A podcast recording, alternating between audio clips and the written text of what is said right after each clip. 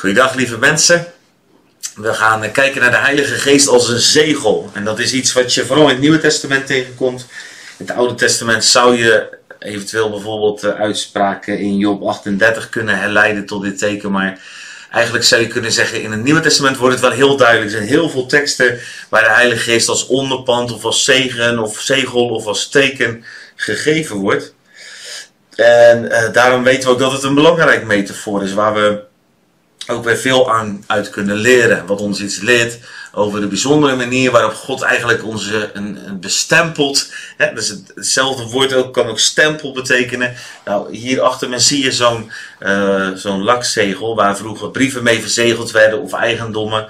En op die manier dat iedereen wist dat zolang dat zegel niet verbroken werd, dan wist iedereen dat er zit een geheimenis in. Daar zou ik een apart filmpje over kunnen maken. Maar twee, iedereen wist ook dat het eigendom van iemand was, dat het beschermd was en dat het ook gewaarmerkt was. Dus we wisten van wie datgene was. Je wist wie de afzender was. Nou, zoals dat vroeger met een ring ging of met een brandmerk, zo mogen we eigenlijk ook weten dat wij gebrandmerkt zijn voor Christus, gebrandmerkt zijn voor God. Maar er is iets bijzonders met dat zegel. Op het moment dat we dat zegel ontvangen, als we tot geloof komen, dan kan je lezen in Efeze 1, vers 13 en 14, er staat: in hem, dat is dus in Christus, bent ook u, nadat u het woord van de waarheid, namelijk het evangelie van uw zaligheid, gehoord hebt, in hem bent u ook, toen u tot geloof kwam, verzegeld met de Heilige Geest van de belofte. Dat staat in Efeze 1 vers 13. Dus op het moment dat wij tot geloof komen, hebben we eigenlijk een zegel ontvangen. Dat is de Heilige Geest. En die geeft ons belofte. Want die is ook ons onderpand. Die twee zijn met elkaar verbonden. We zijn verzegeld. En daarmee hebben we een onderpand van onze erfenis. Die tot verlossing ons ten deel viel. Tot lof van zijn heerlijkheid. Ofwel, we hebben een brandmerk in ons leven gekregen. Waarmee wij zeker weten dat we van God zijn. Maar dat brandmerk, die zegel, is ook ons teken, ons zeker weten dat we een verlossing hebben die ons ten deel is gevallen. Een eeuwig leven hebben. En dat we daarin ook uiteindelijk weer hem mee verheerlijken. De prachtige woorden die Paulus zomaar aan elkaar breidt. En als je die uit elkaar gaat halen, ontdek je pas echt de rijkdom. Ik moest ook denken aan John Wesley. Ik weet niet of je wel eens van hem gehoord hebt, maar het was iemand, een revivalist zou je kunnen zeggen. Iemand die heel veel mensen tot Jezus heeft mogen brengen door zijn prediking. De Great Awakening in Amerika, waar hij samen met Whitefield betrokken was. En een van de grotere aanjagers was van die beweging. Die miljoenen mensen naar Jezus heeft teruggebracht of bij Jezus heeft gebracht voor de eerste keer. En hij kwam uit een achtergrond waarbij hij heel erg bezig was om zijn heil te verdienen. Hij had altijd geleerd dat hij door goede werken eigenlijk zijn heil kon verdienen. En dat hij door prestaties eigenlijk zijn toegangticket tot de hemel kon krijgen. En toen kwam hij in contact tijdens de reis of tijdens zijn verblijf. Terwijl hij al predikant was, terwijl hij al een gemeente leidde en voorging. Met mensen, eenvoudige mensen die de Heilige Geest kenden. En die vroegen aan hem bijvoorbeeld: weet je 100% zeker dat God je vader is? Weet jij zeker dat je in de hemel komt? En hij moest op die vragen, nadat hij erover nagedacht had, eigenlijk met nee antwoorden. Dat wist hij niet zeker. Hij was voortdurend bezig om dat nog voor zichzelf te verdienen. Of voor God te verdienen, van God te verdienen en te krijgen. En die mensen legden hem toen uit dat hij dat zegel had op zijn leven. Of als hij dat niet had, dat hij dan waarschijnlijk de Heilige Geest nog niet ontvangen had. Omdat het eigenlijk zo is dat de Heilige Geest onze twijfels over onze eeuwige bestemming en over het vaderschap van God uit ons leven weg moet nemen. Nou, dat is ook mijn eigen ervaring in mijn leven. Dat toen de Heilige Geest in mijn leven kwam en ik hem leerde kennen, dat ook de twijfel wie God was en wat hij voor mij was, steeds meer verdween. De Heilige Geest is echt dat teken, dat onderpand wat wij hebben gekregen, zodat we weten bij wie we horen en dat we ook weten dat dat echt is en dat we ook weten dat we daarmee een belofte hebben, een onderpand waarmee we de erfenis kunnen ontvangen. Nog even over twijfel. Dat woordje pak ik heel even terug. Want in sommige kringen is het wel eens heel normaal dat je twijfelt. Hè? Dat is bijna goed dat je twijfelt aan je geloof. Ik kom dat in de Bijbel eigenlijk niet tegen. Ik geloof namelijk dat als God in jou woont en in jou werkt. En dagelijks heb jij die ervaring dat je bij hem bent. En dat hij door jou heen wil werken. op allerlei manieren, dan is het heel ongezond als je voortdurend blijft twijfelen. En dat is hetzelfde als dat ik na 23 jaar met mijn vrouw getrouwd geweest zijn, die elke dag haar zichzelf volledig voor mij, mij volledig lief heeft en altijd voor mij is. Met al haar goede en slechte momenten hoor. En andersom, hè, net zo goed natuurlijk, dat wij nog voortdurend zouden twijfelen of we elkaar wel lief hebben. Nee, daar kunnen we niet meer aan twijfelen. Nou, zo kunnen we ook niet aan twijfelen als de Heilige Geest ons eigenlijk als een onderpand, vergelijk het maar met die trouwring hè, die ik om heb hier, die ik 23 jaar geleden omgeschoven kreeg van mijn eigen vrouw, waarmee ze de belofte die ze deed eigenlijk die ring als onderpand geven. Zolang ik die ring draag, dezelfde als haar, iets groter dat wel, die van mij. Zolang ik die ring draag, weten we dat we bij elkaar horen.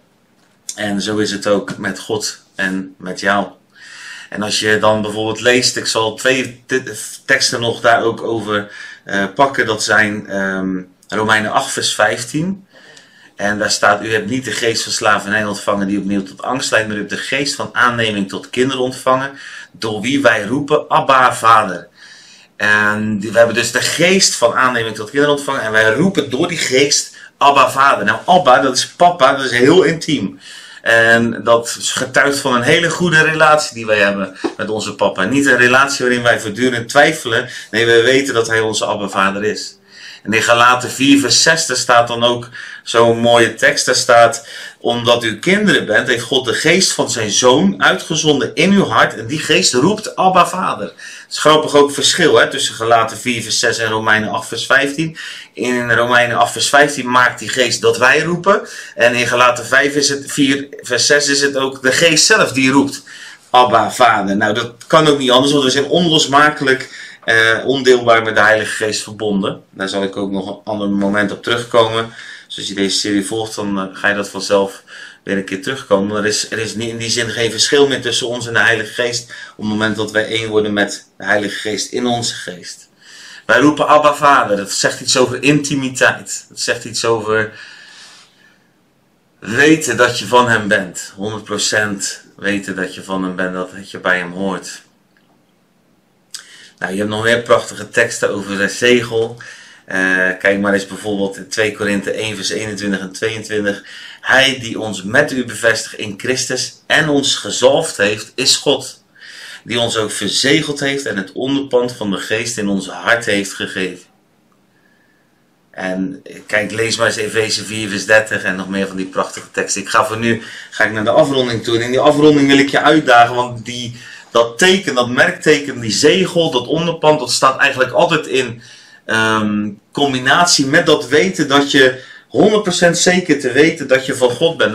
Dat je zijn kind bent en dat hij jouw vader is. En dat je daar niet aan hoeft te twijfelen aan zijn liefde en aan zijn goedheid en aan de verlossing en aan het eeuwige leven. En daar wil ik mijn uitdaging ook een beetje op richten die ik je vandaag wil meegeven. Waarmee ik je wil uitdagen om te activeren. Is dat je gewoon een moment neemt en dat je echt in je hart gewoon eens gaat zoeken van oké, weet ik zeker dat God mijn vader is en weet ik zeker dat ik gered ben. Dat ik in de hemel mag komen, dat er een eeuwig leven op mij wacht.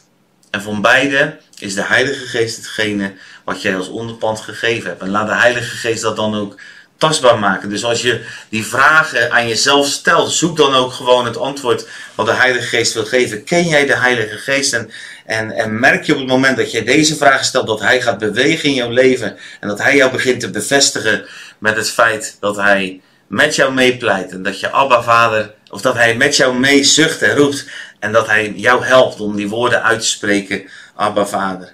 En dat kan heel moeilijk zijn, want misschien heb je je eigen vader wel nooit papa genoemd. En misschien heb je wel nooit op de schoot gezeten van je vader, omdat die relatie niet zo was. Misschien heb je wel nooit überhaupt niet heel dicht bij je vader, of heb je nooit een knuffel gehad. En is jouw vader totaal niet het beeld van God, zoals God dat had bedoeld. Maar toch is het de Heilige Geest die als trooster en als leider jou wil helpen om vandaag die woorden opnieuw uit te spreken. Samen met hem, die woorden papa, Abba, vader, papa, Abba, vader. En ik wil je daarin zegenen dat je die woorden uitspreekt. Papa, vader. Het is een mooi om dat ook echt naar de troon te laten opstijgen. En als je die woorden uit kan spreken. Hè, dat staat in bijvoorbeeld in Efeze 1 vers 13. Nee, sorry, niet in Efeze 1 vers 13 natuurlijk, daar staat dat je verzegeld bent. In 1 Korinthe 12 vers 3, 1 Korinthe 12 vers 3, daar staat: daarom maak ik u bekend dat niemand door de geest van God spreekt, zegt Jezus is vervloekt. En ook niemand kan zeggen Jezus is Heer dan door de Heilige Geest.